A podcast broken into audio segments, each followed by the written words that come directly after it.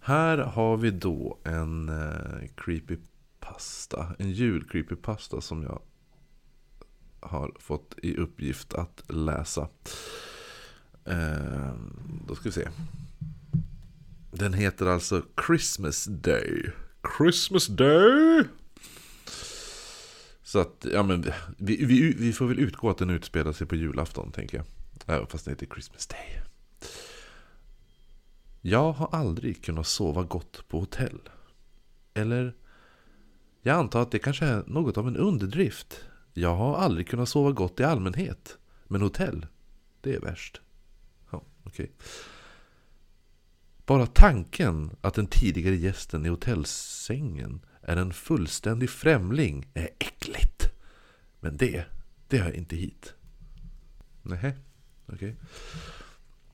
Det jag försöker berätta är hur denna brist på sömn när jag sov på hotell förändrade mitt liv. Jul. Vi tillbringade jul på ett sunkigt hotell. Och inte med familjen. Superkul. Nej. Jag antar att, det var, att han skulle vara sarkastisk. Det, han tyckte inte alls det var superkul. Missförstå mig inte. Det är inte som att jag inte uppskattar julbuffén med sill och köttbullar och risgrynsgröt till middag. Till middag? Ris, jaha. Naturligtvis hade säsongens första snö gjort att vårt flyghem blivit inställt. Det var julafton och jag försökte sova i detta klorinindränkta rum. Klorinindränkt. Mina tankar började vandra iväg och jag tänkte vad som har hänt i rummet som gör att man måste använda så mycket klorin. Ja, det är ju frågan. Rummet var inget ovanligt. Två sängar, en för min pappa, en för mig. En annan för min syster och mamma. Men vadå, han skulle inte vara med familjen? Ja, kanske med stora familjen. Um, ja, kul att sova med sin farsa. Jag hade fan hellre sovit på golvet. Um, det var ett badrum, ett sm en smutsig mikrovågsugn som såg ut att vara ett, som såg ut att vara i stort behov av rengöring. På något sätt lyckades jag somna en drömlös sömn, fastän stanken av klorin. Jag vaknade nästa dag tidigt på morgonen. Min pappa låg bredvid mig och snarkade. Fast han brukar oftast vakna fyra på morgonen. Jaha, okej. Okay. Det var fyra på morgonen, det är mitt i natten. Hallå? Då insåg jag, det var jul. Och jag tänkte inte låta detta sunkiga hotell och hela situationen förstöra min favorithögtid. Jag vände på mig för att kolla vad klockan var då jag såg siluetten av en två meter lång man stå tvärs över rummet och stirra på min mamma som sover. Fortfarande halvt sovande och lite konfunderad av hela situationen kunde inte låta bli annat än att tänka på jultomten. Jaha, hur gammal är du? Jag insåg hur dum den här tanken var och jag fylldes av skräck. Mm, det kändes ju mer, mer logiskt. Är det tomten? Jag höll tillbaka ett skrik. Jag visste att jag inte kunde låta honom se mig vaken så jag la försiktigt ner huvudet och låtsades sova. Mina tankar svävade överallt. Någon var i mitt rum och jag kunde inte göra någonting åt det. Jag var en spinkig 16-åring, ja, han var 16. Jag var en spinkig 16-åring och den här mannen var stor som en oxe. Det låter ju som början på en porrgrej det här. Jag tänkte, att om, jag tänkte om jag skulle väcka min pappa. Men visste att det skulle nog inte fungera. Han sov som en stock. En hink med vatten skulle inte ens väckt honom snabbt nog. Jag var praktiskt taget i tårar. Jag har aldrig känt mig så hjälplös. Jag höll tillbaka ännu ett skrik. Han stod bredvid mig nu och jag kunde känna och höra hans stinkande andedräkt rakt i mitt ansikte. Det luktade som om man hade ätit ruttet kött i en vecka utan att tänka på att borsta tänderna. Okay. Och om han inte visste att jag var vaken så gjorde han det nu. Då mitt ansikte var likblekt av rädsla.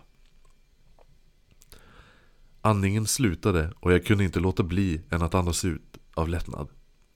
Jag hörde rumsdörren öppnas för att sedan stängas. Jag flög upp ur sängen. Ingenting i rummet var i oordning och min familj sov fortfarande. Det kunde inte ha varit en dröm. Jag kunde inte ha föreställt mig det här.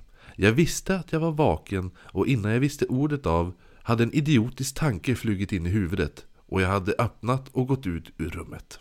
När jag tittade tillbaka på dörren för att memorera rumsnumret, vadå, vet du inte ens vilket rum du har? Så såg jag ett jättestort X spraymålat i svart på dörren. Om det som nyss inte hade hänt hade jag troligtvis trott att det var bara några dumma ungdomar. Men jag visste bättre. Men inte tillräckligt för att veta vad det betydde. Nej. Mitt hjärta stannade nästan. Där stod han. Och han väntade i slutet av hallen. Varför gör jag det här, tänkte jag. Ja, det tänker jag också. Jag följde efter honom, ända ner till parkeringsplatsen, när han helt plötsligt försvann.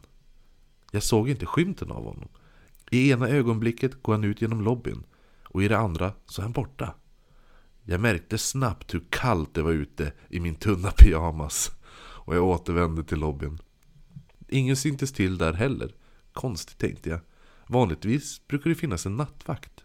Adrenalinet började försvinna och jag insåg hur dumma och puckade mina handlingar hade varit. Han hade ju kunnat döda mig. Jag svor för mig själv när jag gick upp tillbaka för trappan. Jag visste att någonting var fel när jag kom till våran våning. Dörren till rummet var vidöppen. Jag hade inte lämnat det så, eller hur? Det var jag ju helt säker på. Jag gick in och efter en snabb genomsökning av rummet så bestämde jag mig för att det var säkert. Och min familj, de sov ju fortfarande. Jag låste dörren och gick tillbaka till min säng. Men jag kunde inte somna om för resten av natten. Jag hörde när min pappa vaknade och ställde sig upp. Därefter min mamma, men jag låtsades ändå sova. Några timmar gick och mina föräldrar fick liv i min syster och jag passade på att kliva upp. Vi gick ner till bilen, tog oss tillbaka till flygplatsen. Jag grävde igenom min väska för att ta upp min iPod men hittade någonting som jag inte haft i väskan dagen innan. En lapp! Det var en lapp som helt enkelt innehöll de fem ord jag fortfarande tänker på idag. Jag visste att du var vaken. Fast det är ju sex, det är sex ord. Ja, ja.